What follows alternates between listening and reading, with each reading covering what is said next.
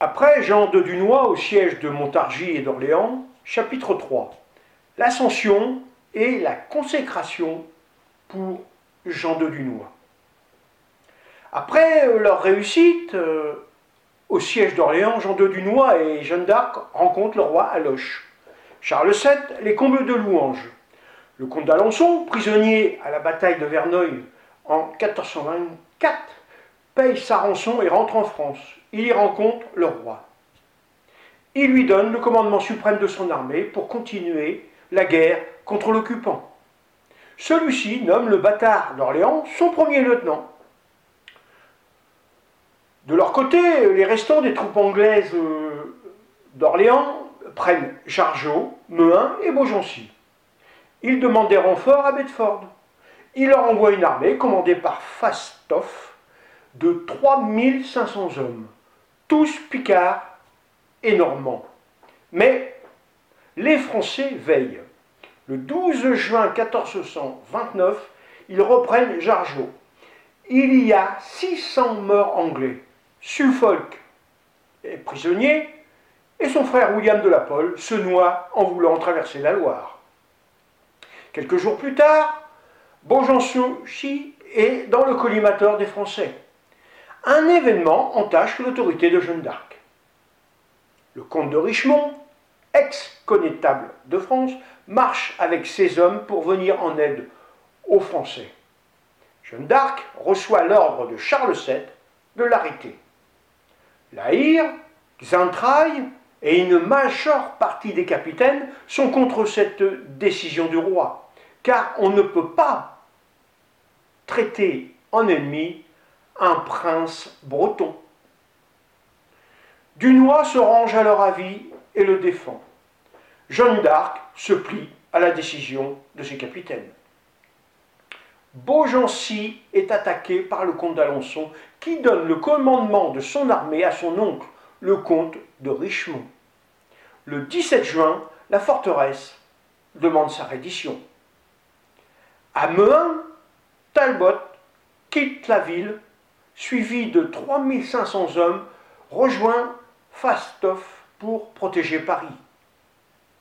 Il livre bataille à Pâté le 18 juin les Anglais y laissent 2500 hommes, morts, blessés ou prisonniers, dont Talbot, leur général. Fastoff s'enfuit. Bedford le réprimande et il en perd l'ordre de la jarretière. Le roi récompense Jean de Dunois. Il commande son armée pour se faire couronner à Reims. La troupe doit passer par les places tenues par Philippe III le Bon, le duc de Bourgogne les capitaines de garnison sont hostiles à ouvrir leurs portes de port, de recevoir les reproches de leur duc. Auxerre, Saint-Florentin, Chalon, Troyes se soumettent à Charles VII.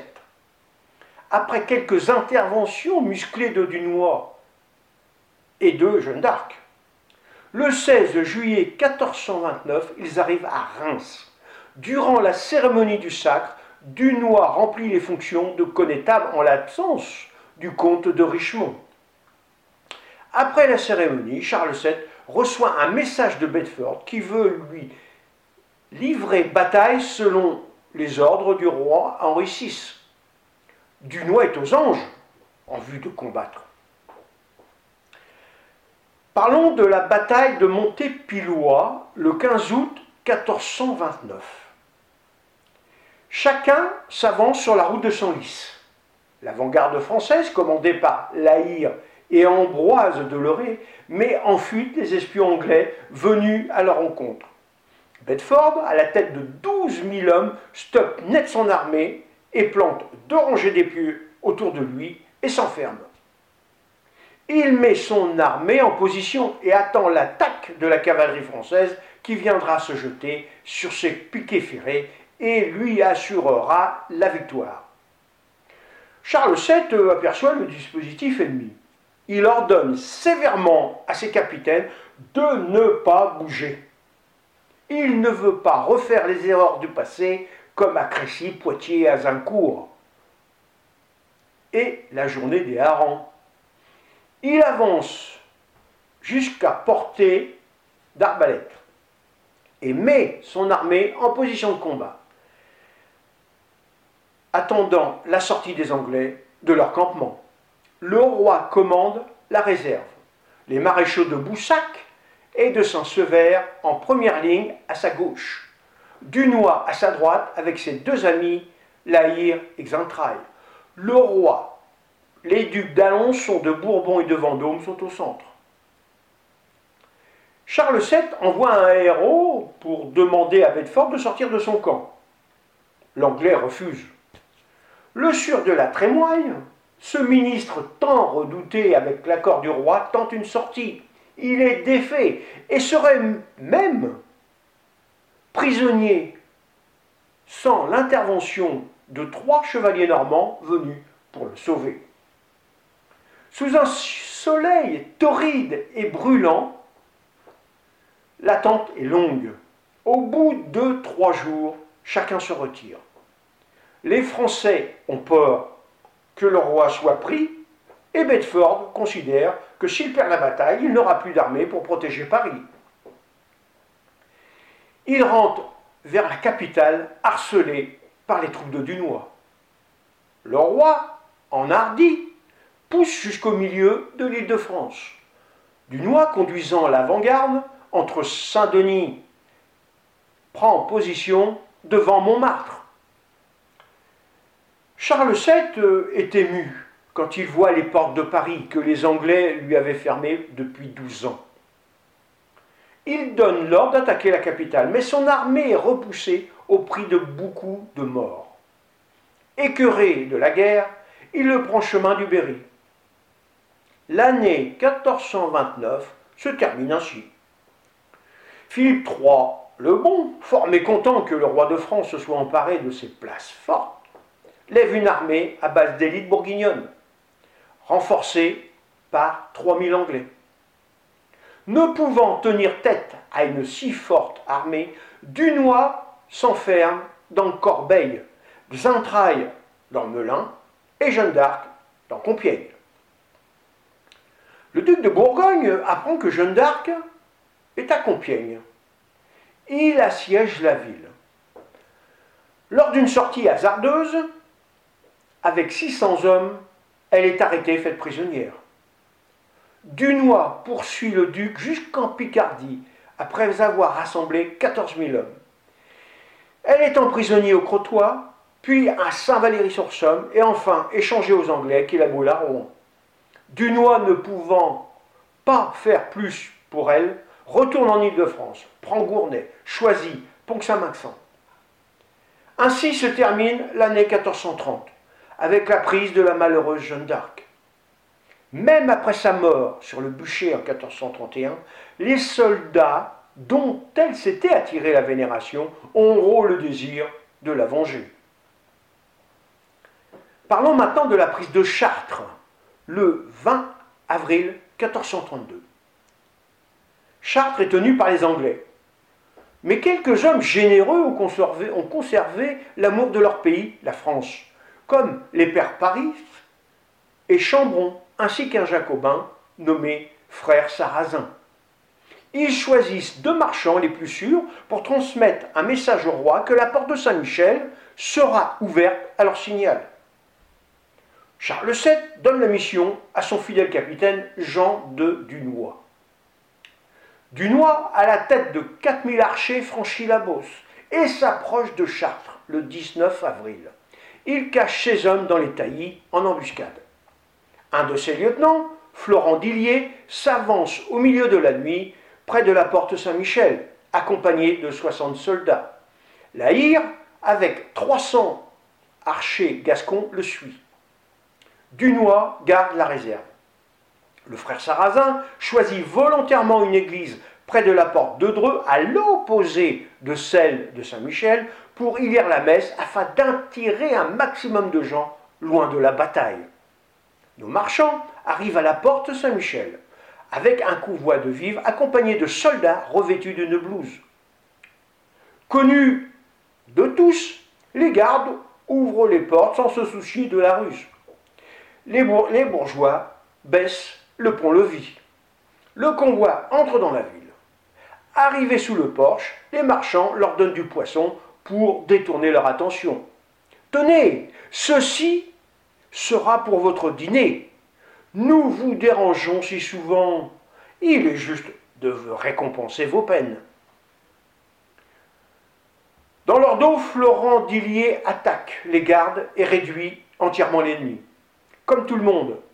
Et dans l'église, à l'opposé de la ville, il plante la bannière de France devant le portail de la cathédrale. Les Anglais et les bourgeois, surpris, battent le fer contre Lillier. Et l'Aïr, venu à son secours.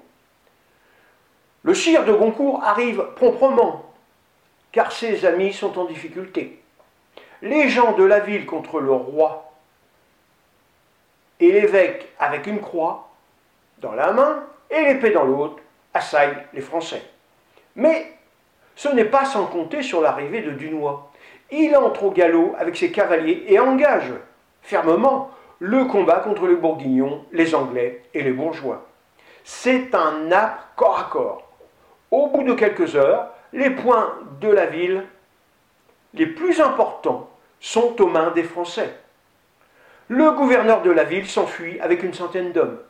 L'évêque, ne cessant d'exciter les Bourguignons, est tué avec plus de 150 des siens dans les combats. La moitié de la ville, contre les Français, est pillée. Après la prise de Chartres, Charles VII félicite un des marchands qu'il nomme contrôleur du grenier au sel de Chartres. Au grand bonheur des maréchaux, des capitaines et de tous les gens de guerre, le roi disgracie Georges de la Trémoille. En effet, il forçait l'oisiveté de Charles VII face à ses véritables serviteurs le comte de Richemont est rétabli dans ses fonctions de connétable de France. Dunois est aux anges. Mais quand Richemont reprend les rênes du pouvoir et s'impose comme chef incontesté des armées, cela lui plaît, déplaît fortement, lui qui a l'habitude de se gérer. Obéir aux ordres du connétable qui lui fait comprendre qu'il n'est pas du même rang que lui l'inquiète. Dès lors, une rivalité entre les hommes débute. Pendant deux années, ils combattent chacun de leur côté en évitant de se rencontrer. Mais au milieu de l'année 1434, après des résultats moyens, le comte de Richemont propose d'entreprendre une campagne définitive avec tous les chefs de guerre. Le roi accepte. Pour battre Bedford, il compose son armée en quatre compagnies de 100 lances, qui fait 500 hommes chacune. La première est donnée à Dunois, dont il estime les talents et le caractère. Les rancœurs s'atténuent. Richemont, parti du centre de la France, traverse la Beauce, l'île de France et pénètre en Picardie. Dunois se charge de faire un coup de main sur Saint-Denis. Il investit la ville et repousse Bedford dans Paris. Les Anglais s'indignent que leur principal allié, les Bourguignons, les lâchent. En partant pour le concret d'Arras, pour la signature de la paix entre Philippe duc de Bourgogne et Charles VII, Arthur de Richemont laisse le commandement de son armée au maréchal de Rieux et à Dunois. Ils prennent Oudan, Pontoise et Beaumont. Les Anglais tentent de résister aux assauts vainement. Tous se replient dans Paris. De retour d'Arras, le connétable concentre ses forces sur la capitale. Dunois s'approche de la première muraille et conjointement avec l'île d'Adam entre dans Paris. Les Anglais fuient la capitale. Paris redevient française. Charles VII y rentre le 12 novembre 1438. Le roi de France nomme Dunois, le bâtard d'Orléans, gouverneur de la capitale. C'est la consécration du devoir accompli pour la France. Mais l'animosité entre le connétable et le gouverneur de Paris repart de plus belle. Dunois, dans son nouveau rôle, peut négocier le retour de son demi-frère Charles Ier de France, fils de Valentine Visconti et de son père, Louis, après 25 ans de captivité, après la défaite d'Azincourt. Pour le remercier, il échange la seigneurie de Vertus contre le comté de Dunois, dont l'acte est passé à Calais le 21 juillet 1439. Ce jour, le bâtard d'Orléans reçoit le titre de comte.